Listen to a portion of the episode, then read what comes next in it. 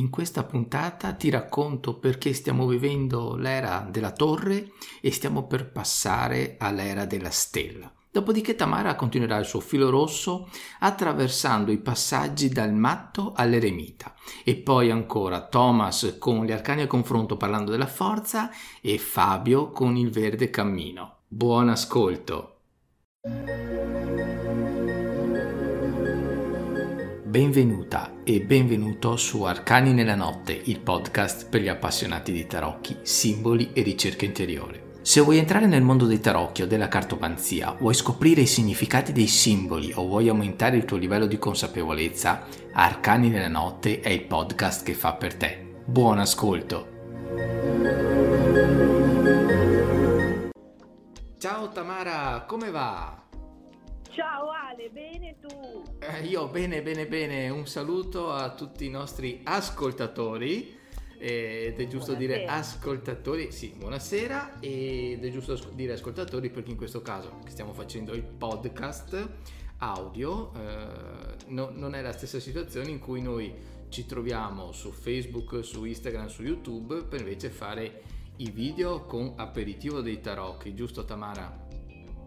Sì, assolutamente sì, mi raccomando il martedì, eh, che ormai è diventato un appuntamento fisso. Esatto, esatto. Ovviamente chi si è perso le puntate precedenti ci sono tutte quante le registrazioni a disposizione. Poi faceva brutto chiamarlo aperitivo se lo mandiamo in onda alle nove e mezza di sera, non è mm. proprio in linea, quindi era più in linea chiamarlo Arcani nella notte, anche perché ha un certo, certo. suo fascino questo, questo nome sostanzialmente. Sì. Ecco, allora parliamo, andiamo direttamente a bomba sugli argomenti di questa sera. L'altra volta abbiamo parlato eh, della montagna, giusto anche come percorso, come raggiungimento di obiettivi e mm, oggi Tamara mm, mi dicevi mm, dietro le quinte che comunque continuerai sì. questo, questo contenuto.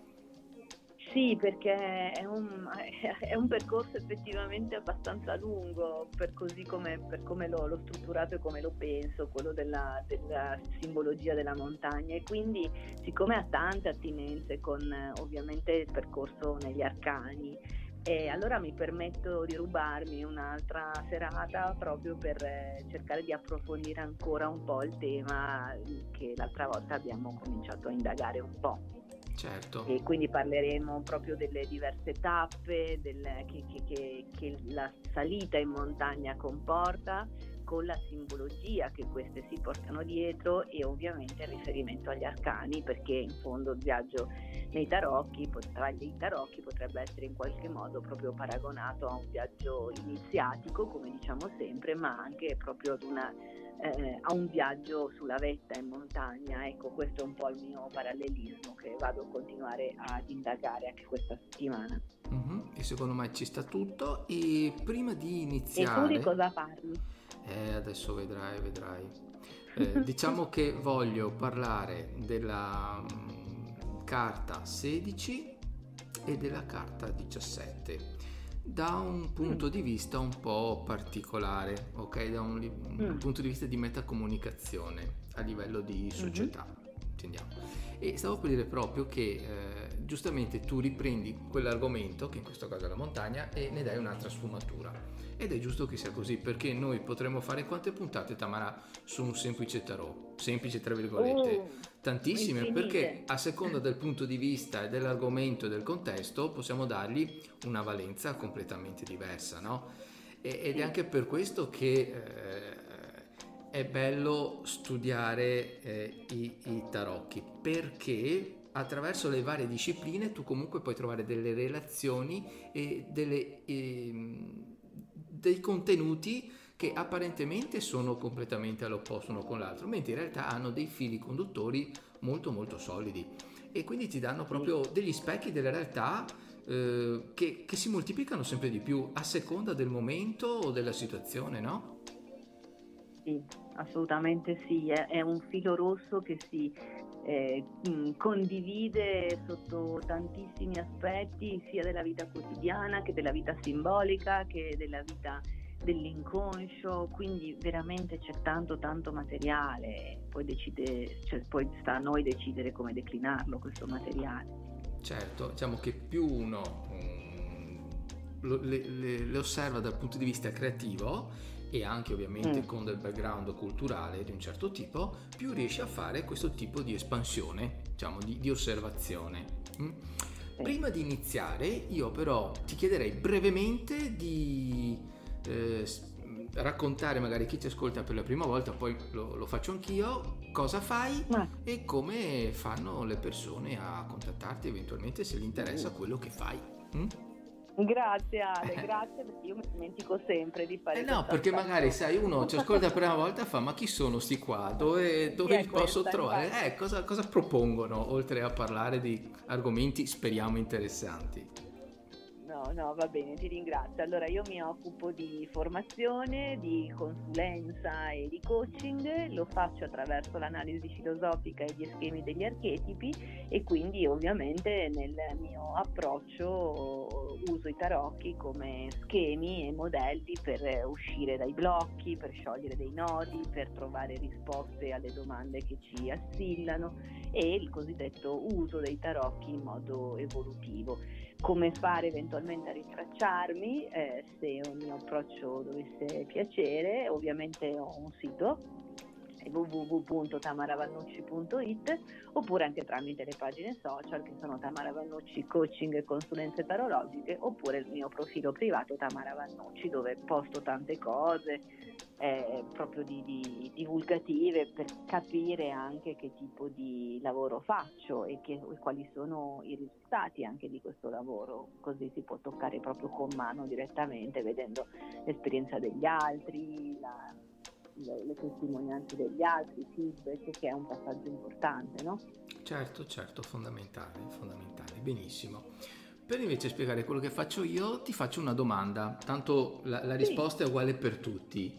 E scusa se ti prendo un po' come, prendi, come prendi. cavia, diciamo. E quando tu hai voluto, hai deciso di eh, voler leggere le carte, hm? Eh, hai fatto un corso, giusto? Facciamo logico, hai fatto un percorso che, di studi, eccetera, però mh, mm, individuiamolo certo. come un corso, un momento. Mh? Ma al corso ti hanno spiegato come eh, leggere le carte o anche come trovare clienti? No, la seconda cosa non me l'ha spiegata nessuno e tuttora, e tuttora mi devo ingegnare. E questo è un problema che hanno tutti, no? Ma eh, tutti intendo anche chi fa coaching senza usare i tarocchi, piuttosto chi fa consular eh, o anche psicologi. Un professionista, diciamo che c'è chi nel mercato ha più richiesta e ha più visibilità, magari può essere un commercialista, un avvocato, e chi invece deve eh, smazzarsi un attimo per riuscire a emergere, perché magari mm. nel settore c'è molta più concorrenza, ci sono tantissime persone che offrono più o meno lo stesso servizio. Allora lì intervengo io, nel senso che io ho tra le cose creato un percorso, si chiama Cartomante Digitale, è un percorso gratuito, all'inizio ovviamente, dove la persona eh, viene aiutata a capire come lavorare nel mondo dei tarocchi e della cartomanzia anche se parte da zero. E questo attraverso il capire che si è dentro un business, hm? quindi utilizzando sia strumenti di marketing che di coaching. Ecco, quindi questo qua è il percorso sostanziale. Ovvio che poi le sfumature sono tantissime, c'è il coaching fatto in un certo modo, quindi si parla di mindset, di skill e poi ci sono anche gli strumenti mm. di marketing, quindi social media marketing piuttosto del blog e per gennaio, te lo dico adesso in anticipo, e poi ne riparleremo anche nelle ovviamente i prossimi incontri. Farò, farò delle dirette o creerò dei video perché ci saranno dei servizi associati con altri professionisti. Ovviamente eh, se vado nello specifico devo delegare a persone che ne sanno molto più di me. Quindi in questo caso parlo del commercialista piuttosto della persona che eh, crea siti internet. Quindi diciamo che voglio creare dei servizi che possono aiutare una persona che entra in questo mondo eh, senza che si preoccupi diciamo di troppe cose perché sai benissimo anche tu che eh, da fare ce n'è tantissimo, c'è da gestire la pagina sì. Facebook, non solo i contenuti, come fare una lettura, ma anche uno se parte da zero dice sì ma il sito come lo faccio, mi conviene farlo piuttosto che è meglio usare Instagram eccetera eccetera eccetera. Sono tutte cose che eh, uno magari non ci pensa all'inizio ma giorno dopo giorno si rende conto che eh, non dico che sono indispensabili ma sono importanti come ovviamente qualsiasi altra attività, come qualsiasi altro business. Sei d'accordo Tamara? Sono totalmente d'accordo e penso veramente che sul mercato ci sia un gran bisogno di questo, di questo sostegno, no? Perché magari di corsi se ne trovano tantissimi sul, su come prepararsi per, per, essere in grado di fare questa professione. Eh, però su, su, come proporsi eh, secondo me è più difficile perché un conto è fare un'azione di, di digital strategist, no? Mm-hmm. Dove, vabbè, dove, tutti propongono tutto, sappiamo che il mondo è, più che mh, mm, subissato di questo tipo di professionisti che si propongono, ma visto nell'ottica del coach, del formatore, del counselor, del cartomante, del tarologo dove comunque l'approccio vuole una certa delicatezza, una certa, però allo stesso tempo una certa professionalità, perché siamo tutti abituati a vedere i video dei cartomanti che senza nulla toglierli, però insomma eh, no, non è il nostro stile, no?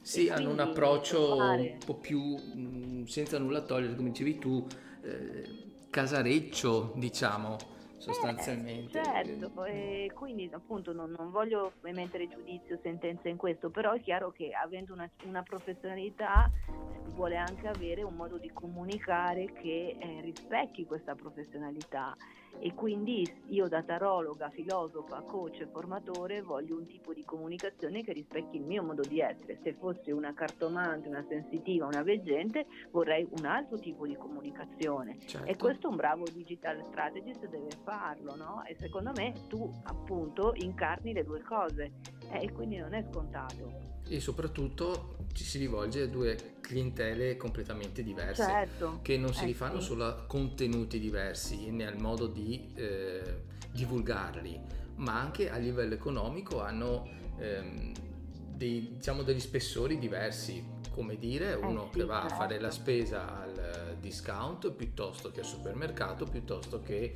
al negozio di biologico ma hanno anche delle esigenze diverse. Sì, no? sì, ma sono proprio, non è un discorso tanto di, di qualità, ma proprio di esigenze, come dici tu. Certo, perché appunto se io mi rivolgo a un cartomante ho bisogno di un certo tipo di risposte e di approcci. Se mi rivolgo a un tarologo o a un coach o un counselor ho bisogno di fare un altro tipo di lavoro. Certo. E quindi ovviamente anche mi immagino che la richiesta sia diversa del professionista piuttosto che di un altro, no? Certo, e, stesse, e stesso cartomante eh, molto spesso non capisce come divulgare le sue capacità, le sue conoscenze e farlo in maniera differente rispetto agli altri cartomanti, perché certo. eh, quello lì diventa un problema. Vabbè, comunque mh, ti ringrazio per eh, avermi passato la palla in questo modo e niente, se qualcuno appunto vuole iniziare a farsi un'idea di come funziona, basta che vada su coacheditarocchi.it, si iscrive, inserisce nome, email e inizia il percorso. Ecco, sono minimo due ore di contenuti, quindi non sono certo dieci minuti e dopo tutti gli strumenti per valutare se è una cosa che fa per lui oppure no. Detto questo, quindi, eh, entriamo proprio nel fulcro della puntata. Tamara, che dici? Mm-hmm, certo. Mm. Dai, iniziamo con le nostre riflessioni. E, mm. Preferisci che parto io? Certo, assolutamente sì, che mi piace Va quando apri le danze. ok, allora io in questa settimana ho fatto delle riflessioni di un certo tipo, nel senso che mi sono messo nella posizione di osservatore e mm-hmm. di osservatore però non a livello di eh, quartiere o di città, mi sono proprio eh, distaccato e visto un po' il mondo dallo spazio, diciamo dalla Luna, quindi ho avuto una metaposizione abbastanza lontana. E un, mm. quindi un punto di vista eh, da, da, un cer- da una parte non era per niente specifico, ovviamente, però dall'altra parte poteva essere più vicino alla, a una questione oggettiva, ok? Quindi ho lasciato andare proprio la parte soggettiva. E mm. in questa riflessione ho trovato delle energie che secondo me stanno lavorando di più rispetto alle altre e tra queste energie poi ho individuato quelli che possono essere i tarot più affini con questo modo di procedere. Mm? Allora, innanzitutto, sì. l'analisi e l'osservazione l'ho voluta fare anche perché eh, altrimenti si parla sempre eh, in astratto oppure di questioni banali. Mm, permettimi il termine, tra virgolette, quando si parla di, di tarocchi, no?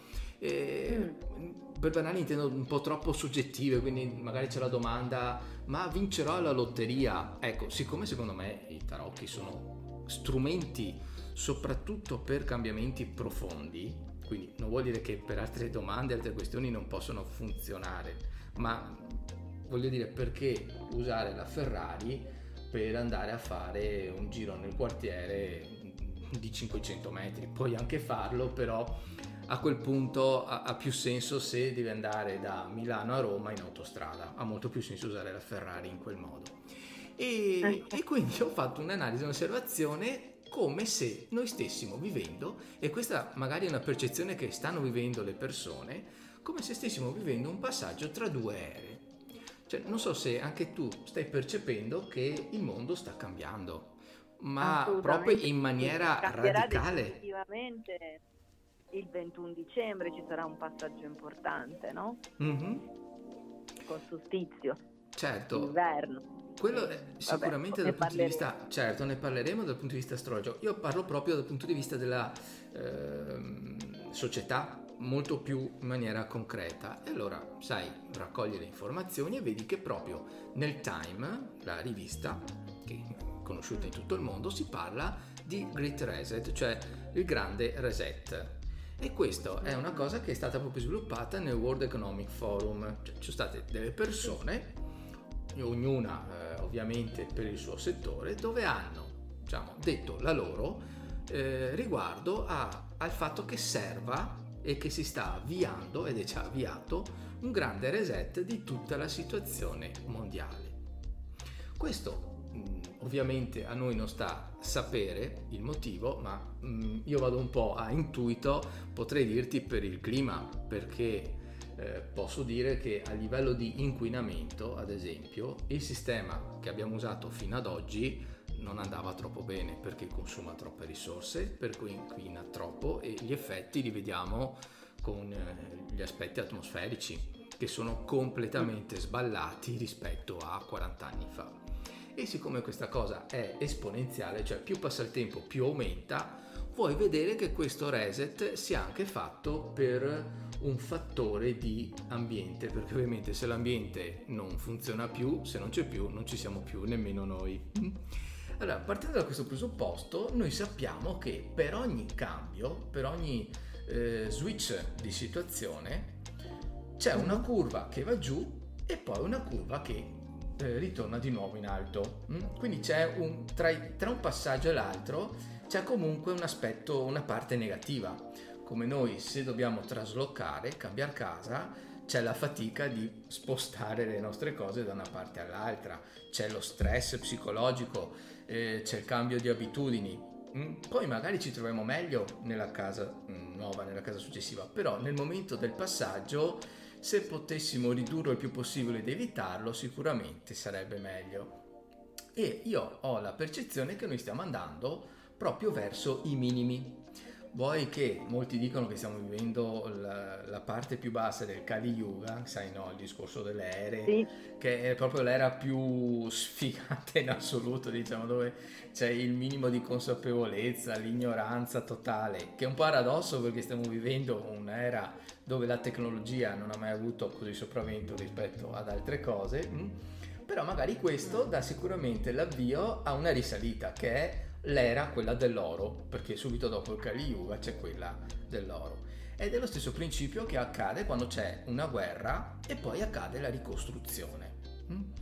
Allora, quindi partendo da questi presupposti e andando a eh, essere consapevoli che un cambiamento porta paura, può portare anche violenza, perché la paura porta violenza e non parlo solo di fisica, ma anche verbale, psicologica e sinceramente se c'è qualcuno che sta guardando la TV in questo periodo, io la guardo molto poco, mi rendo conto che la violenza è un po' più alta rispetto a tanto tempo fa. E dove poi c'è ignoranza e la popolazione ha un livello di immaturità abbastanza alto, hm, eh, ci sono delle linee guida molto totalitarie. Ma questo succede perché? Perché comincia a venire un pensiero unico? Perché i valori della società rispetto a tempo fa sono quelli dell'efficacia. Quindi quando c'è l'efficacia, quando lavora la tecnologia, non c'è spazio per la comprensione, non c'è spazio per la moralità. Per efficacia intendo, eh, tu hai fatto questo lavoro, l'hai fatto bene o male. Non, non ti dico sei bravo o non sei bravo, a me interessa sapere che risultato hai portato. Se sei riuscito a essere efficace va bene, altrimenti vieni sostituito da un'altra persona. E questi sono i valori, eh, dimmi anche tu Tamara se eh, li rivedi attraverso sì. i, i tuoi occhi, che sono, si riflettono nel modo di fare un po' in tutte le categorie oggi. Che ti sembra? Eh, sì, mm, ah, beh, cioè il concetto è che, forse lo dicevamo prima, no? dietro le quinte, che poi si, si riflette sotto ogni aspetto no? della vita quotidiana, il tema dell'epoca, il tema, tu accennavi appunto a questo, questo frangente, a, questa, a quest'epoca che è un'epoca di pochissima, anzi di quasi assenza di consapevolezza, però è un po' come nella simbologia della ruota, no? Eh, dove, tre, dove, i tre animali rappresentano quella, la sfinge che con, suo, con, la sua spada ha dominato mentale sta in cima e quindi l'età dell'oro, no? della piena consapevolezza e poi abbiamo una fase calante che è eh, quella della, dell'animale che sta a destra, che va verso sud della ruota, quindi la, la zona d'ombra dove appunto non c'è consapevolezza alle ore diciamo 18 e poi c'è l'altro animale che va a risalire, quindi nella sua ciclicità è proprio come se il potere nell'epoca medievale veniva un po' rappresentato dalla, dalla dalla fortuna del re, il re che ha il potere è la Sfinge, infatti la Sfinge è incoronata, e poi invece la decadenza del potere va verso destra, l'assoluta perdita del potere sta all'estremo opposto della Sfinge e la riconquista del potere risale verso sinistra. E ogni, ogni epoca poi questa sua caratteristica la riflette sotto tutti i punti di vista, no? quindi su, sui vari piani dell'esistenza da quello commerciale a quello del pensiero a quello delle relazioni è una, un filo rosso, no? Certo. Non certo. so se sei d'accordo su sì, questo, sì, sì, io sono d'accordo. Sì, volevo fare anche un'altra aggiunta al discorso dell'immaturità delle persone, che sicuramente dipende dai media, dai, dal fatto che adesso online i contenuti, magari quelli che si discostano, che potrebbero aiutarti a riflettere, sono semplicemente nascosti, non sono tolti, ma se sono nascosti uno non li trova però io mi ricordo che quando non c'era tutta questa espansione di internet e di telefonini, non mi sembra che ci fossero i carabinieri davanti alle biblioteche. Ok? Quindi eh, voglio dire chi cerca trova. E questo per dire che anche eh, non è una delega di responsabilità, perché quella è sempre in mano nostra, di questo dobbiamo renderci conto. Allora, detto questo, io poi mi sono chiesto, qual è la carta, qual è il tarot che rappresenta questa situazione. Io l'ho individuato nella torre. Mm. Dico torre mm. perché è più facilmente visibile e a memoria la si riprende meglio sì. eh, per le persone perché in realtà è la casa di Dio il nome della carta se uno sì. va a vedere la torre è riferita all'immagine e se uno no, non ce l'ha ben chiara facciamo riferimento ai, ai tarocchi di Marsiglia dove c'è una torre, ci sono due personaggi e c'è una fiamma, un intervento dall'altro che spezza la, la torre in alto, no? Sì. Ecco, e ho voluto fare questo richiamo anche um, prendendo de, da esempio Hillman che parla della torre come una chiusura, come se la mente fosse chiusa. Ma proprio perché in quest'epoca abbiamo dato tutta la nostra delega, abbiamo delegato totalmente le cose alla mente e soprattutto alla mente informatica. E come noi nella torre vediamo due personaggi che possono rappresentare il conscio e l'inconscio, secondo me in questo caso possono rappresentare il pensiero creativo o quello informatico. Ed è fondamentale capire questi due personaggi attraverso la relazione con tutti gli altri tarot, che ad esempio troviamo in quello precedente che è quello del diavolo, che hanno un altro tipo di aspetto che poi si va a trasformare nei tarot successivi, ad esempio a quello del giudizio. Mm? Quindi è molto importante per capire il contesto, il contenuto, riuscire a metterli in relazione anche con le altre carte, come noi di solito eh, diciamo e raccontiamo e spieghiamo su aperitivo con i tarocchi. Ecco, quindi cosa rappresenta questo? Eh, il fatto di avere la chiusura è perché c'è paura di un qualcosa che avviene al di fuori del nostro controllo, perché soprattutto il pensiero informatico, proviamo a pensare a un computer, funziona per schemi, funziona per appunto efficacia attraverso la tecnologia. E se noi proviamo ad esempio a inserire un programma su un PC che va fuori delle procedure, ti dà errore, non funziona.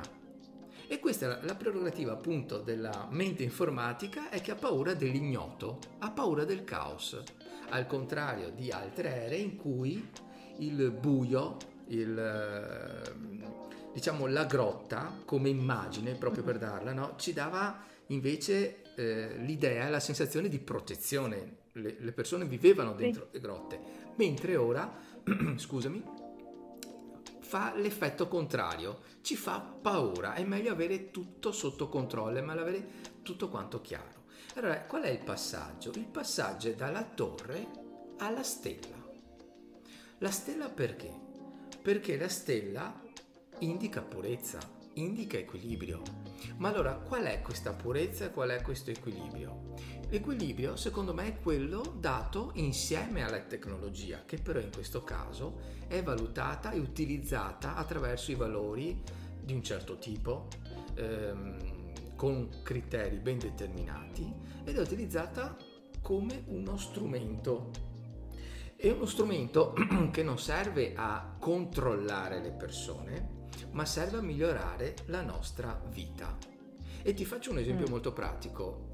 Ecco, ad esempio, l'auto che si guida da sola. Ormai adesso nella società ne stiamo continuando a vedere sempre di più e quali sono i presupposti? Facciamo un esempio molto pratico siamo in ritardo ad un appuntamento. Mm?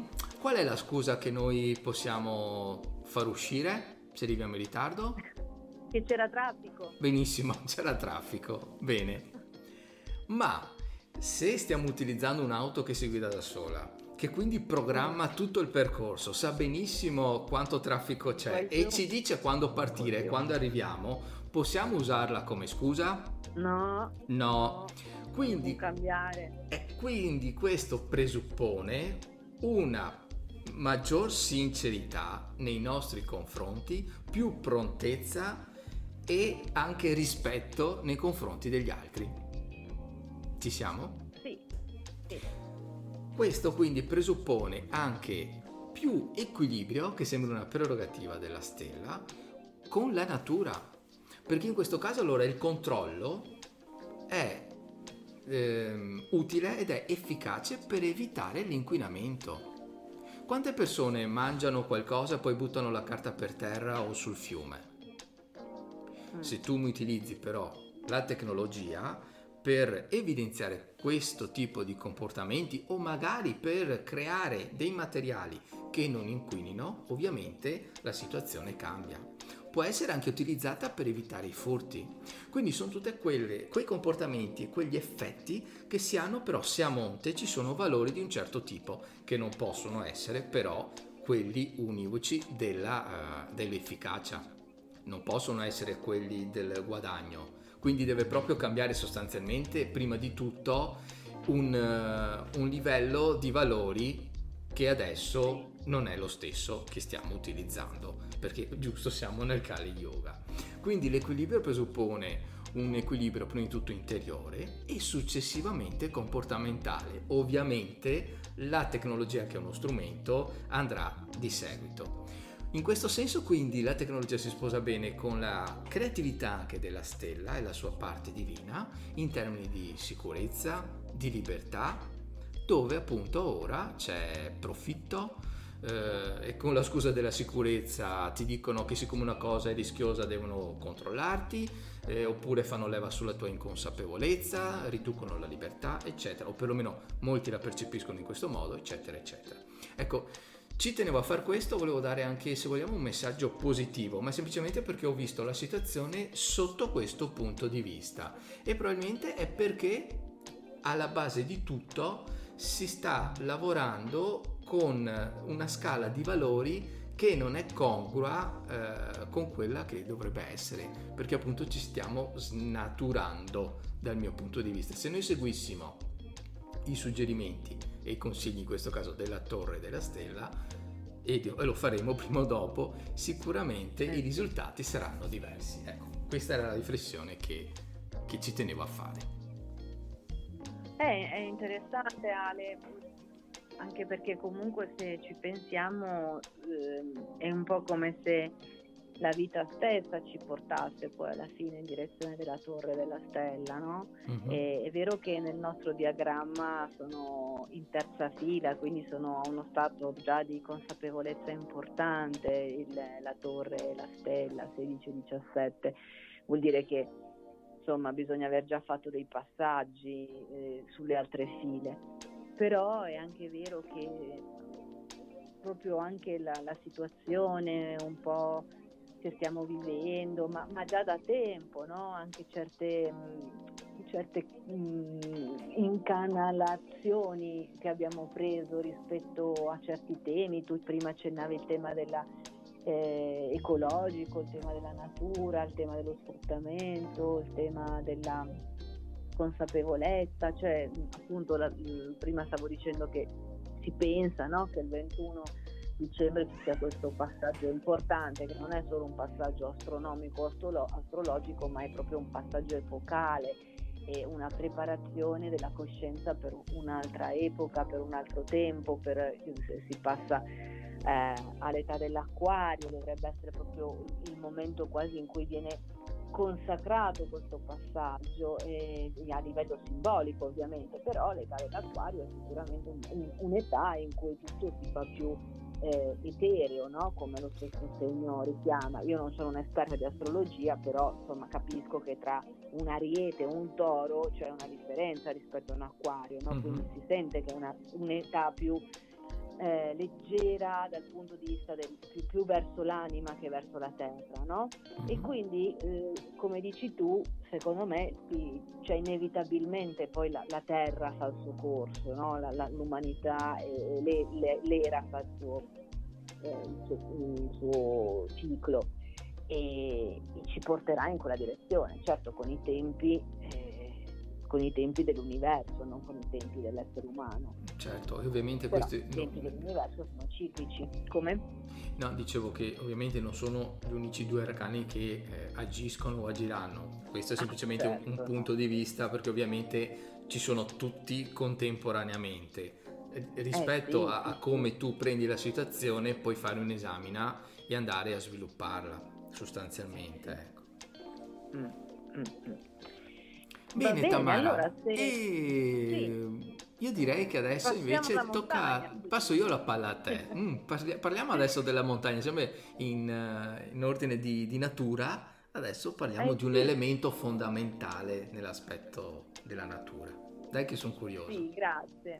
Eh, ma allora appunto come dicevo prima io mi voglio un po' riallacciare a quello che eh, avevamo visto la settimana scorsa proprio riflettendo su, uh, sul senso del sacro legato alla montagna che diventa una, una, un simbolo di un percorso interiore che parte dalle, dagli abissi, se vogliamo, eh, parte quindi dalle pendici del monte e arriva fino alla vetta. Eh, questo spazio sacro che in qualche modo proprio nella attitudine del, del pellegrino, del viandante, del viaggiatore, dell'escursionista, del camminatore, del, eh, di chi fa trekking, di chi va a camminare in montagna, eh, diventa il simbolo di un, di un passaggio, di una trasformazione, di un percorso un percorso verso la vetta. Ho fatto l'esempio la volta scorsa del, del, di, di, Petrarca e del fratello, ti ricordi del monaco agostiniano che eh, aveva con eh, Petrarca eh, un'attitudine, un atteggiamento completamente diverso rispetto a come affrontava la montagna, mentre certo. Petrarca ci girava intorno e andava per eh, a zigzag, invece uh-huh. il mhm. monaco agostiniano andava dritto alla vetta proprio perché eh, il suo era un andare dritto alla vetta, cioè un andare al centro, cioè un andare al cuore. No? Ma sai che mi è venuto, scusa Tamara se ti interrompo, mi è venuto in mente sì. un aneddoto di Jodorowsky che lui per eh, fare questo, sai che fa gli atti di psicomagia, no? Quindi come sì, sì, dei riti per lavorare e comunicare direttamente con l'inconscio eh, si parla sempre di creazione di obiettivi, soprattutto alla fine dell'anno, come stiamo vivendo noi adesso. E lui come atto psicomagico diceva, vuoi raggiungere un obiettivo, vuoi imparare? Ti diceva, boh, tu abiti qui, devi arrivare dal punto A al punto B andando sempre dritto. Cioè tu puoi trovare case, puoi trovare qualsiasi cosa, tu devi trovare il modo di andarci dritto. Quindi magari entri dentro Fantastico. una finestra e esci dall'altra parte. Però per dire, mettevi in moto anche la creatività per riuscire a sorpassare gli ostacoli senza aggirarli, sì. ma andandoci proprio attraverso. Eh, guarda, il paragone è azzeccatissimo perché appunto nella lettera famosa di Petrarca, la salita al Monte Ventoso, invito chiunque a leggersela se, se non se la ricorda o se non l'ha mai letta, a parte il livello di, di, di, di prosa e di, che appunto ah, solo Petrarca può, può, raggiungere a questi livelli, ma poi eh, proprio il messaggio che passa è proprio questo ed è molto bello. E quindi eh, niente, insomma, tornando un pochino su, su, questo tema, io ho riflettuto un po' no, sul, sui vari...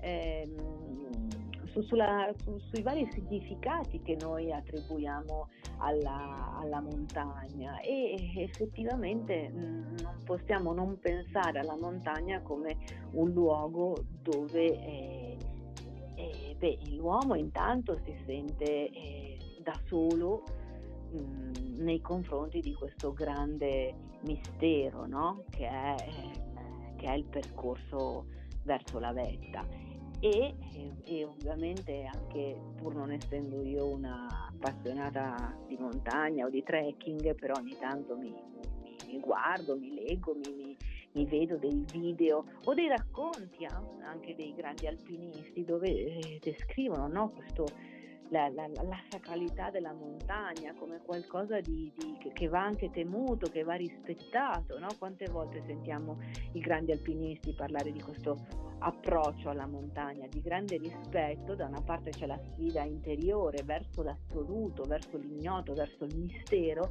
e dall'altra il grande rispetto che incute questa, questa natura, no?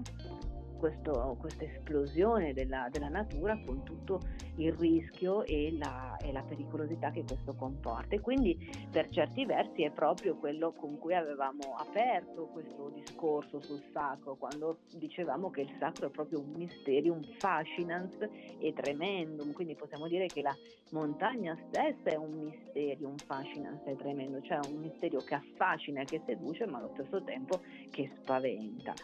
E se, se, ci pensiamo può essere anche la montagna il luogo dove Dio manifesta la sua sapienza, dove Dio manifesta la sua presenza, come per esempio avviene con l'evangelico discorso della montagna, oppure dove si compie il miracoloso prodigio eh, che viene raccontato nella leggenda aurea di addormentare dei fanciulli per sottrarli alle persecuzioni romane e, e li si svegliano dopo molto tempo dove sono totalmente deprivati di ogni forma di invecchiamento.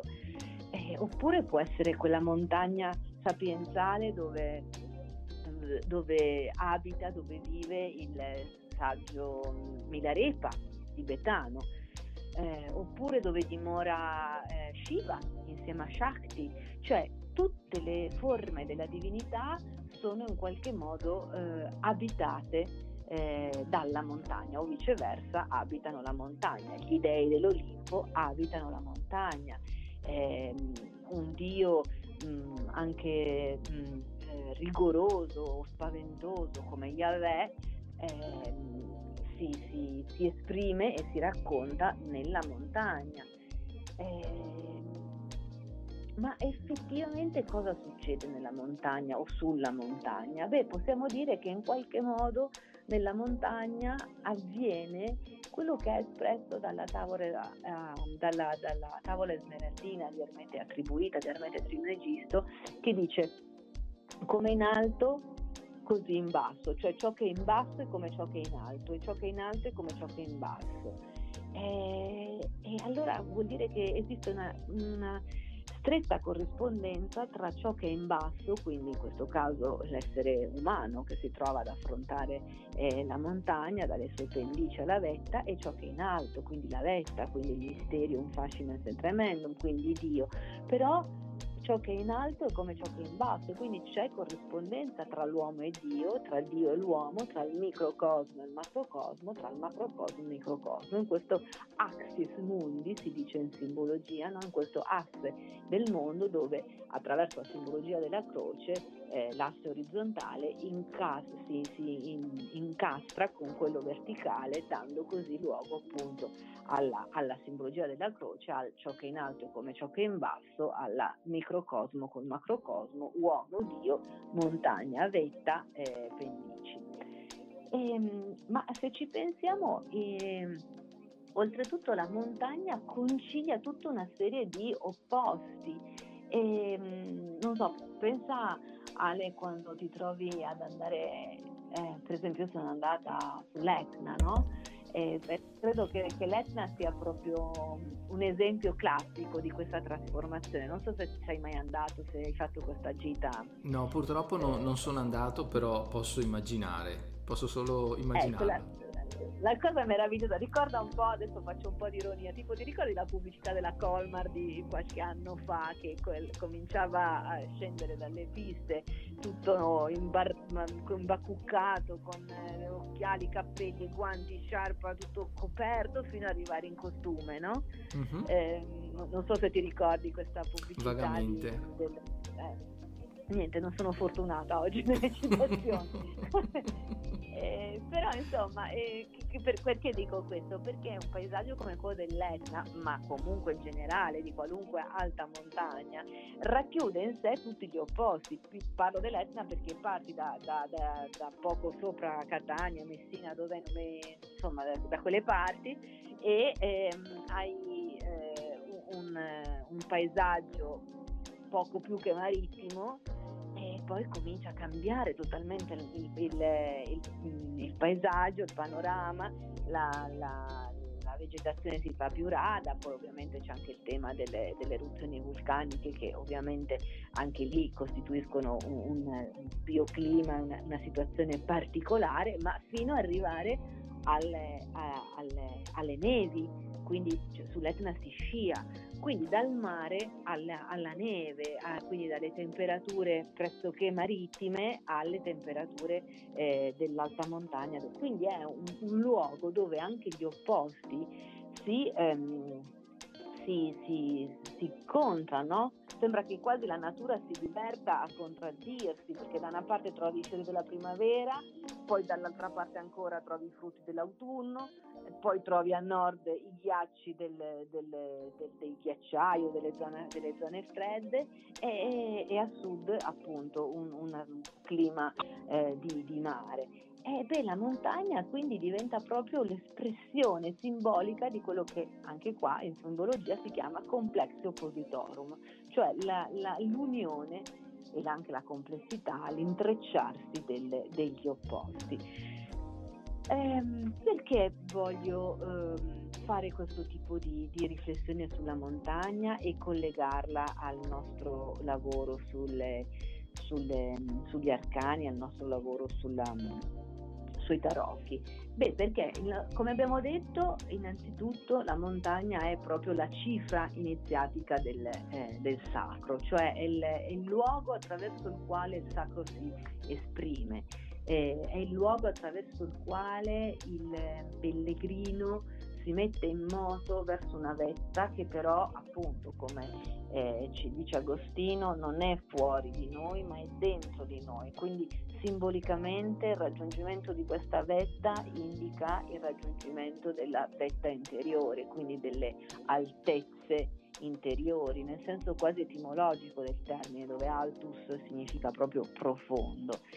Eh, ed è una presa di consapevolezza attraverso i vari passaggi che portano il, eh, l'alpinista, il camminatore, eh, dalle pendici alla vetta, dalle pendici al monte.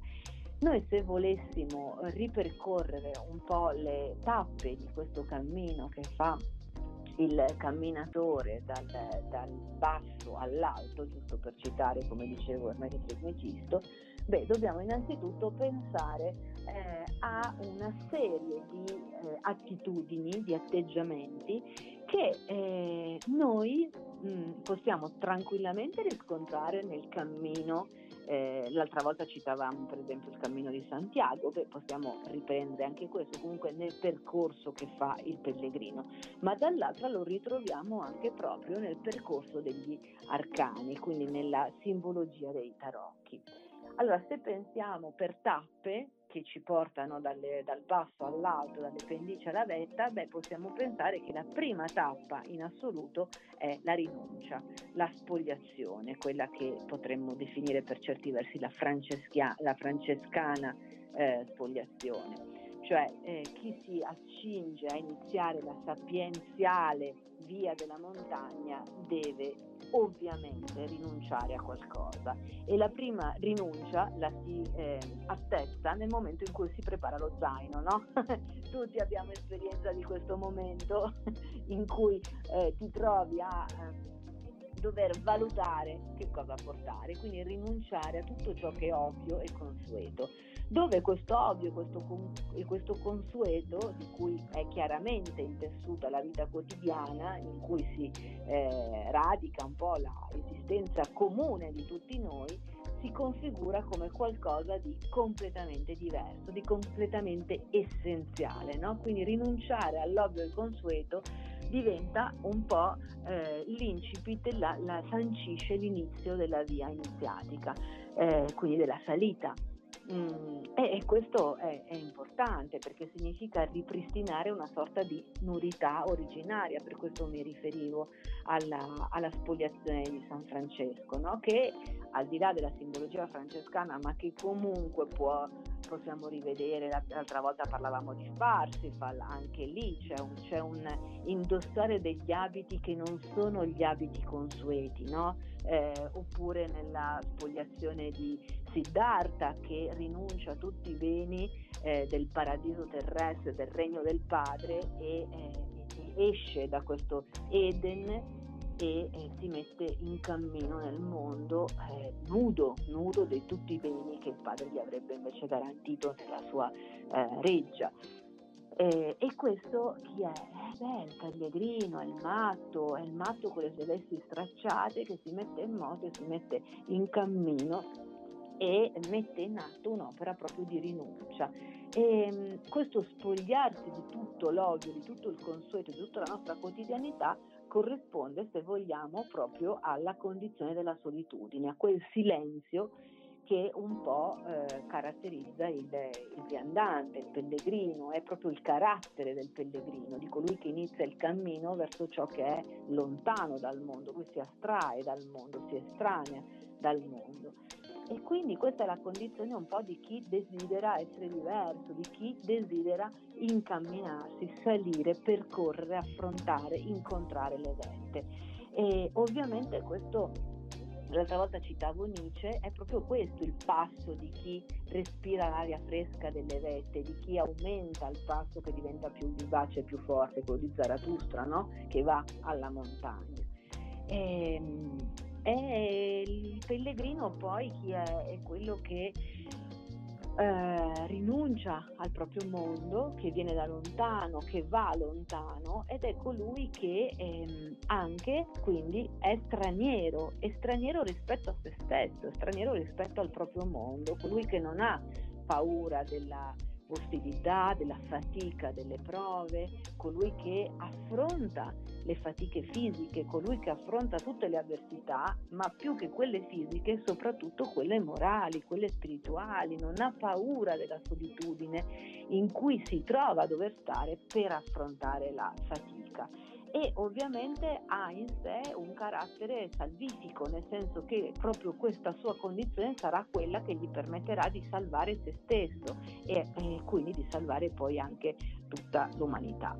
Quindi eh, se vogliamo la, il carattere primario della, del, dell'iniziato, quindi di colui che fa questa operazione di rinuncia che vediamo nell'attitudine di chi decide di salire alla vetta, noi la identifichiamo prevalentemente con la figura del matto, no? il pellegrino per antonomasia. Poi c'è la seconda tappa. La seconda tappa è quella della sfida, no? chiunque si approcci e cominci la salita senza ombra di dubbio eh, è colui che eh, abbraccia una sfida in cui il viandante, che diventa un eroe, non ha paura di eh, innalzarsi dalle bassezze della pianura alle vette dove soltanto, come dicevamo eh, anche l'altra volta, osano le aquile, soltanto lì eh, lui sa che può arrivare, può arrivare con la consapevolezza trasformata.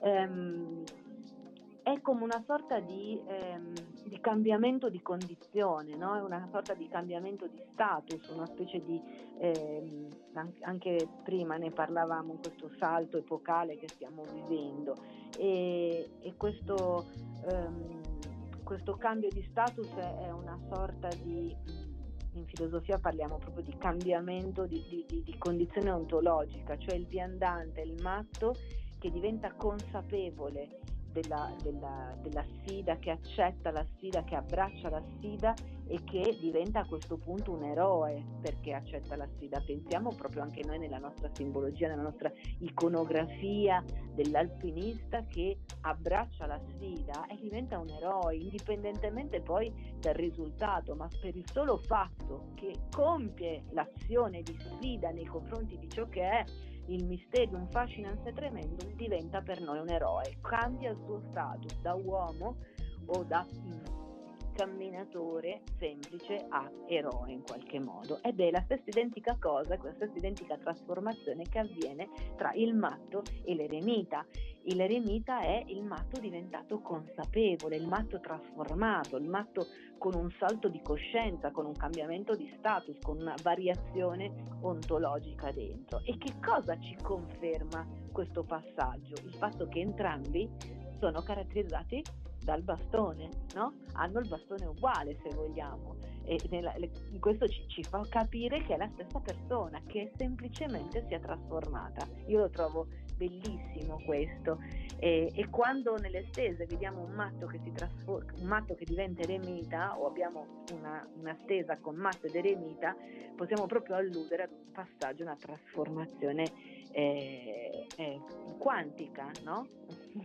Se, non so Ale cosa, cosa, ne dici di questa, come ti sembra questo sì, passaggio? Sì. Io lo trovo affascinante. È, è, affascinante sì, è proprio il ragionamento che facevamo prima riguardo alle relazioni tra le carte, perché se uno le, le studia eh, settorialmente, cioè questa significa A, B e C e l'altra significa D, E ed F, non si riesce, cioè si fa molto più difficoltà poi a vederle una in relazione all'altra, mentre dandogli un significato e una un aspetto eh, analogico, quindi osservando sì. le immagini e le interazioni tra loro, va benissimo ed è stupendo quello che hai detto, cioè vedi proprio il matto che fa mm. il passaggio e diventa eremita e quindi puoi osservare che sta guardando da parti diverse, eh, va in direzioni diverse, che ha proprio una trasformazione morfologica eh, evoluta, se vogliamo, e quindi questo ci darà una completezza di lettura nel consulto perché ovviamente poi fa tutto riferimento alla domanda e alla persona che è di fronte, quindi fantastico, sì.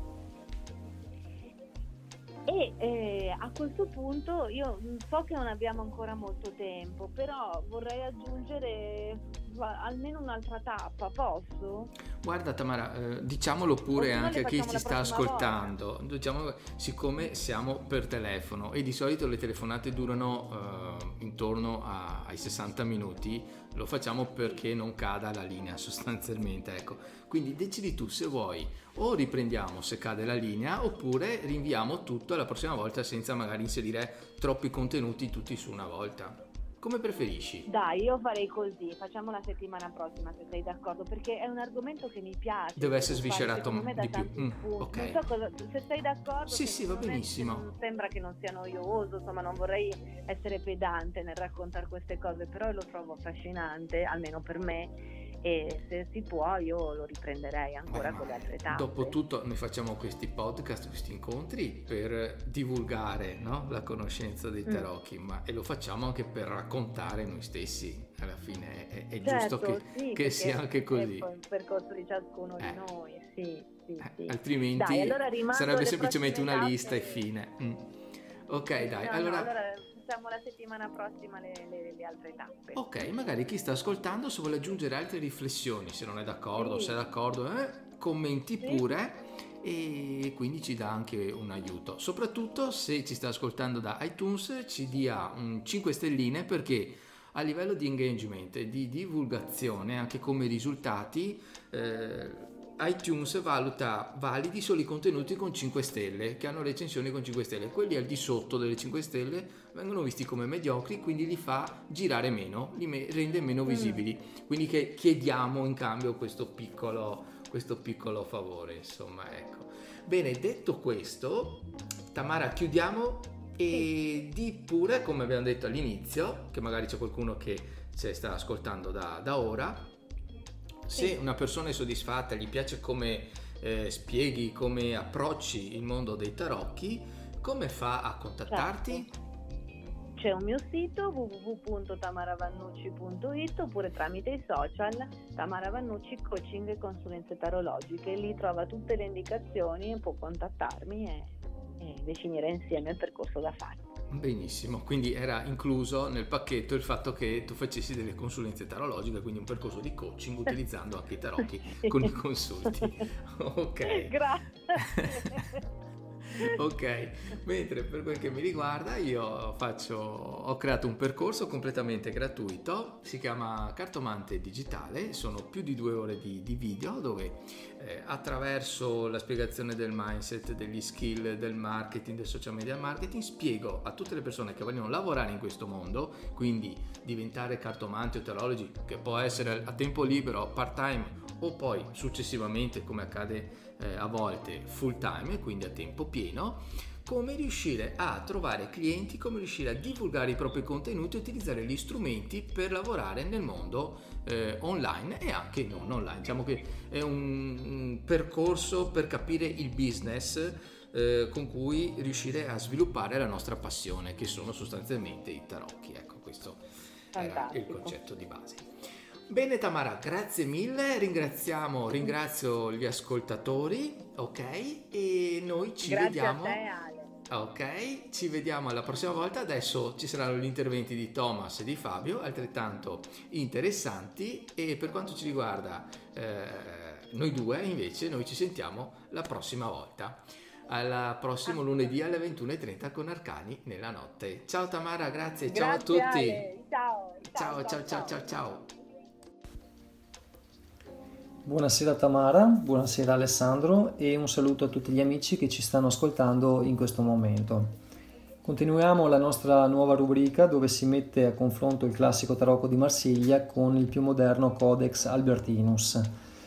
Allora, per chi si fosse perso gli incontri precedenti, invito gli ascoltatori a visitare le pagine di Facebook, Instagram o YouTube del Codex Albertinus dove potrete vedere questo particolare mazzo di carte e contestualmente per chi vuole potrà trovare anche i link per poterlo acquistare.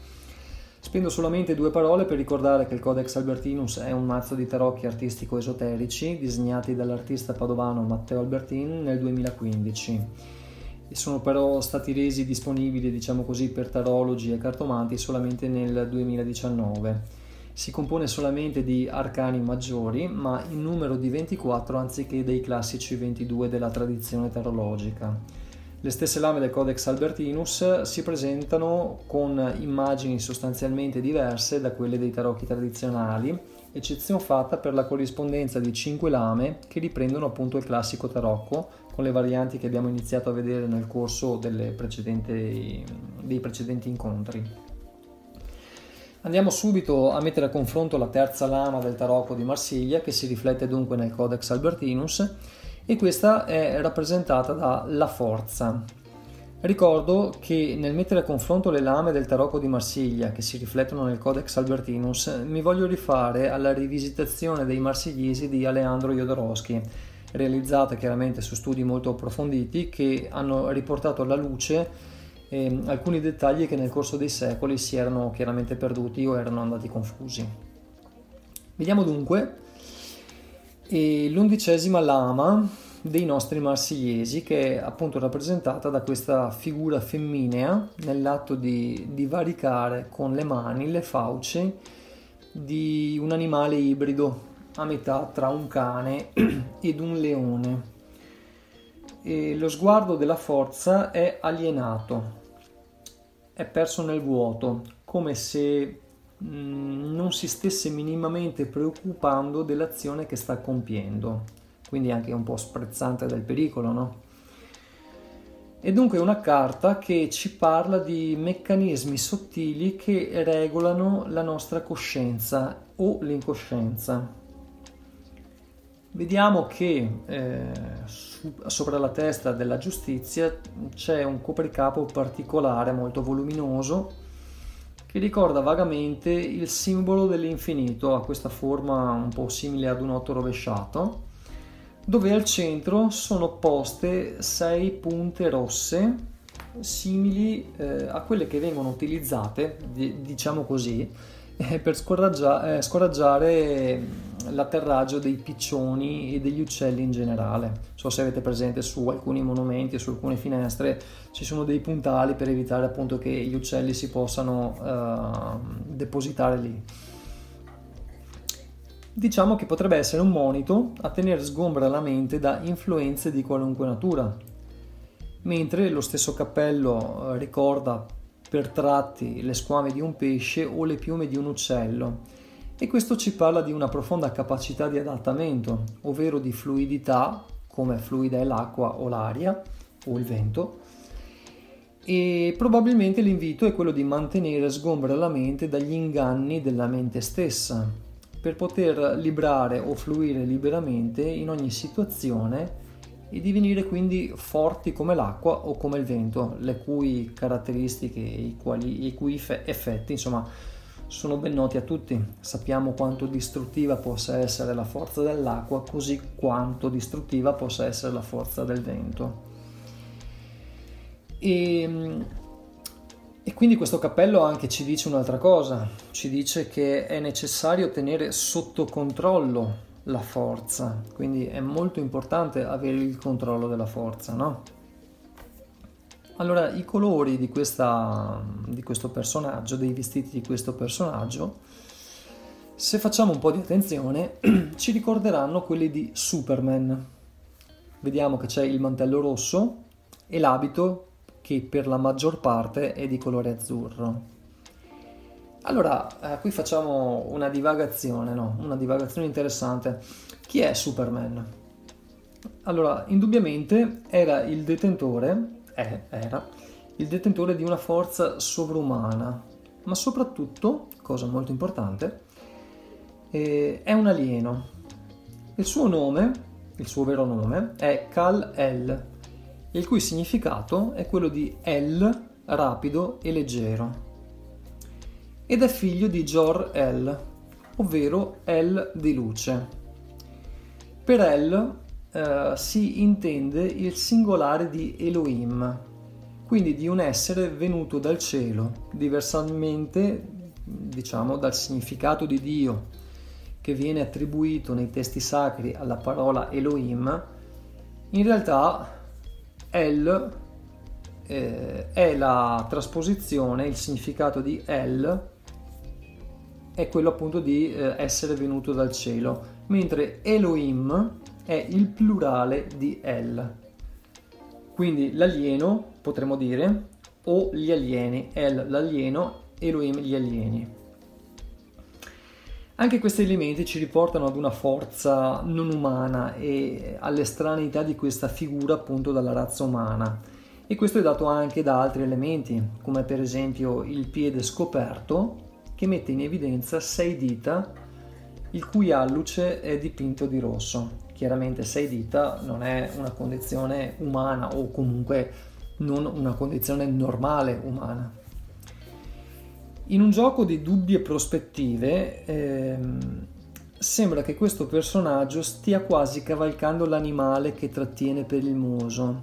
I significati generici che vengono attribuiti a questa lama ci parlano di, ci parlano di animalità, ferocia, creatività, profondità, ci parla di voce, quindi di comunicazione, quindi di cose da dire o da tacere, ci parla di pubertà, rinascita, chiaramente ci parla di forza, ci parla di inizio, cioè l'inizio di un qualcosa, o eh, di comunicazione e sentimento. Dalla forza dei tarocchi di Marsiglia passiamo alla forza del Codex Albertinus, la quale presenta molte diversità eh, ha comunque diciamo, lo stesso numero di lama, ovvero l'undicesima. E torno ad invitare chi è in possesso del Codex Albertinus a prendere in mano questa carta, mentre chi non ne fosse provvisto può andarla a vedere nelle foto di Instagram o nella pagina di Facebook del Codex. Dicevo dunque undicesima lama e va detto subito che ogni numero doppio rappresenta un maestro e così l'undicesima carta eh, si compone di un doppio 1 che ci ricorda volentieri l'immagine del guerriero. La forza però, in questo caso, pare avere anche sembianze femminili. È bionda e con gli occhi azzurri, ma non dobbiamo commettere chiaramente l'errore di considerarla stupida, come suggerirebbe lo stereotipo che vuole donne belle, bionde con gli occhi azzurri e senza cervello anche se va detto che una forza senza controllo certamente non può essere simbolo di intelligenza. In questo caso infatti la forza potrebbe rappresentare un pericolo. Se da un lato il suo tronco dalle sembianze umane e maschili è candido di purezza, dall'altro il suo bacino animale, verde, richiama il principio dell'esistenza.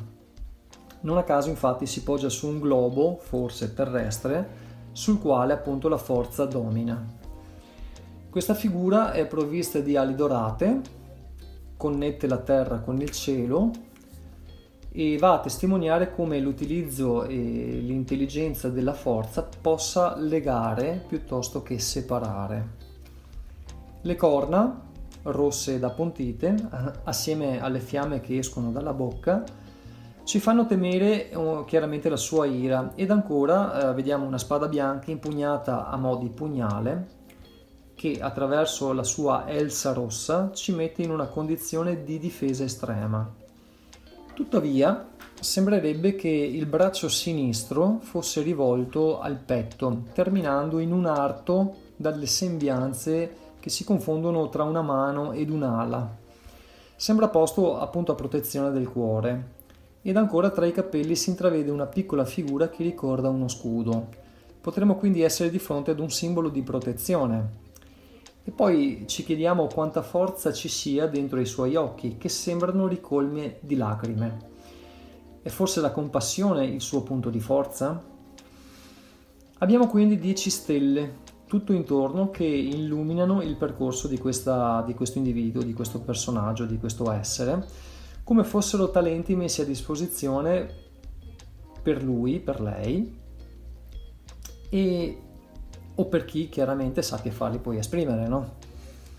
Allora, nella sua visione diritta, quindi dalla parte della lettura dritta, possiamo ravvisare i significati di forza, appunto, di passione, di sessualità, di imposizione, di sensibilità, potere decisionale, azione, potrebbe essere una gravidanza, una cura, potrebbe essere la commozione, la compassione, potrebbe essere l'autocontrollo. Nel suo verso invece possiamo trovare i caratteri di debolezza, violenza, malattia, disgusto, crudeltà, insensibilità, paura, vendetta, aborto, incuria, perdita di controllo. Esiste poi una numerologia del Codex Albertinus che varia chiaramente in base a chi lo interpreta, mentre io ho attribuito un'indicazione di massima che contempla i numeri 2 e 1. Infine questa carta è associata al segno zodiacale del toro.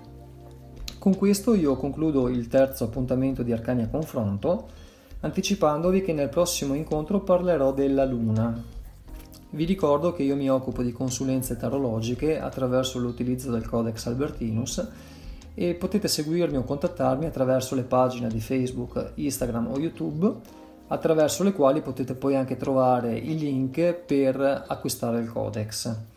Mentre, diciamo così, vi anticipo già, sono in preparazione corsi di formazione per l'interpretazione e l'utilizzo di questo magnifico strumento, per cui potete chiedere informazioni anche in tal senso.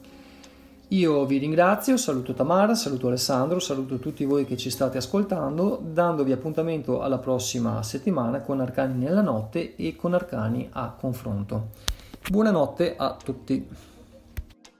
Buonasera a tutti amici, sono Fabio della libreria esoterica Il Sigillo di Padova, spero che stiate passando un'ottima serata.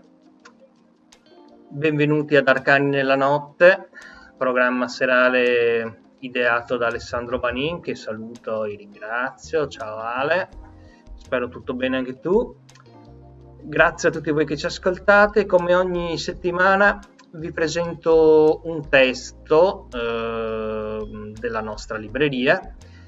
Eh, oggi in modo molto, molto immodesto vi presento un libro scritto da me medesimo un saggio che ho pubblicato ormai qualche anno fa ehm, per la precisione per la precisione quattro anni fa per CS Edizioni, una piccola casa editrice qui della, del, della provincia di Padova, che ho intitolato Il Verde Cammina. Eh, un titolo eh, tratto da una, famo- una, famosa strada di Arda cioè l'universo eh, eh, di Arda come universo e della Terra di mezzo, nello specifico come continente, ideata per l'appunto da, dal, no, dal, grande eh, scrittore eh, Tolkien, l'autore del Signore degli Anelli e di molte altre, altre opere che hanno, hanno segnato la, la, mia infanzia, la mia giovinezza e quella di molte altre persone. Nel Verde Cammino, io, è un, che è un saggio, io compio uno studio parallelo su due figure, eh, due figure eh, che potremmo accomunare con la dicitura di uomo verde. L'uomo verde, eh, una sorta di agente catalizzatore del, della natura in senso spirituale, una proveniente da, dal Signore degli Anelli, per l'appunto di Tolkien, e, e l'altra dal Corano, il libro sacro della religione islamica, che è la figura di Al-Khidr. Dunque, eh, due libri diversi, appartenenti a due culture completamente diverse, eh, libri che hanno ispirato e continuano ad ispirare moltissime persone. Tom Bombadil è la figura che io vado ad esaminare nel, nel Signore degli Anelli. E in che cosa consiste il, il mio parallelismo? Eh, in sostanza io in questo saggio cerco di mh, mm, mettere in luce come questa, questa figura, questo catalizzatore della, della natura, una figura misteriosa che sembra quasi non appartenere né all'opera di Tolkien né a quella rivelata al profeta Maometto, eh, siano in realtà, sia in realtà un topos eh, extraletterario onnipresente nella letteratura, in altre parole che possa essere ritrovato come, come una sorta di archetipo presente nel, nell'inconscio collettivo, però in forma transmentale nel, nell'intera produzione letteraria e nell'intera produzione spirituale del, dell'umanità. Il verde cammino naturalmente è una strada iniziatica che deve, che deve portarci eh, a diventare noi stessi il profeta verde. Il profeta verde che eh, si muove eh, contemporaneamente sia all'interno sia dall'esterno della nostra esistenza fisica e che quindi partecipa di più mondi e si può muovere liberamente tra questi mondi senza rimanere legato nulla.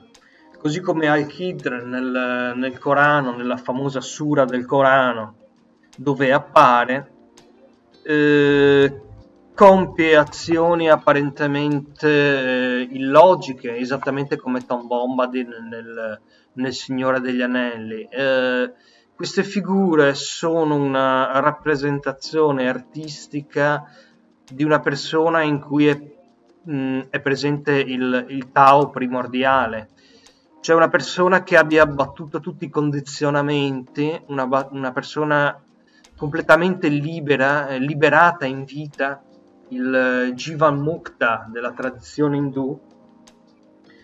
Ehm, eh, quindi assolutamente eh, slegata da qualunque vincolo eh, fisico, anche spirituale, appartenente, che non appartiene più ad alcuna tradizione, ma che contemporaneamente compartecipa di, di tutte le manifestazioni spirituali del, dell'umanità.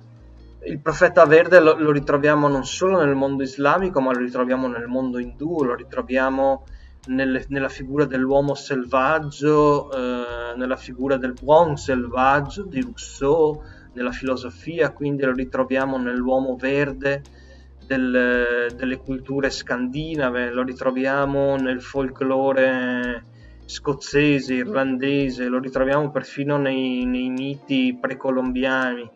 È veramente eh, una, una figura onnipresente alla quale anzi è più uno stadio iniziatico da raggiungere al quale l'umanità ha sempre teso e a cui continuerà a tendere.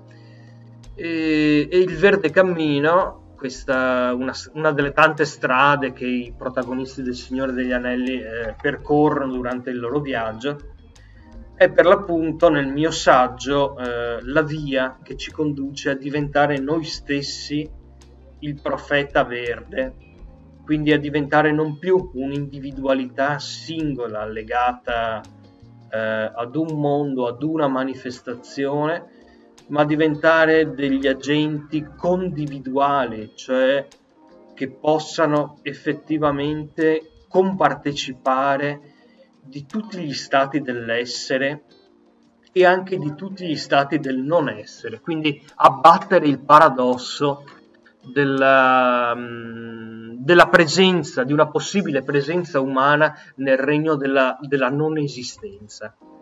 Quindi è anche una figura che eh, va a rompere eh, e a distruggere quelli, quei limiti che, a cui la filosofia e la religione ci hanno abituati. E rappresenta veramente il lato eh, libertario eh, e anarchico della spiritualità. L'agente verde, il profeta verde, eh, è una maschera sotto la quale tutti possiamo agire e che, di cui tutti partecipiamo e che possiamo raggiungere attraverso una, una determinata sublimazione, alchemica del, dei, nostri, dei corpi di cui siamo composti. Quindi oggi vi ho presentato per la prima volta un libro scritto da me e spero vogliate scusarmi, non l'ho mai fatto. Sarà, sarà un caso eccezionale, rimarrà un caso eccezionale. Eh, spero comunque che possa interessarvi e che veniate a trovarci per magari anche per parlarne direttamente con me, con l'autore e in modo tale che possa darvi spiegazioni più dettagliate su quest'opera che ritengo, ritengo comunque molto originale e, e, curiosa e che possa interessarvi sicuramente. Il Verde Cammina, scritto da Fabio Todeschini, il titolare della libreria esoterica Il Sigilla. Vi aspetto in via Beato Pellegrino 102 quando volete e vi auguro una buona serata eh, grazie per aver ascoltato Arcani nella notte. Ciao a tutti.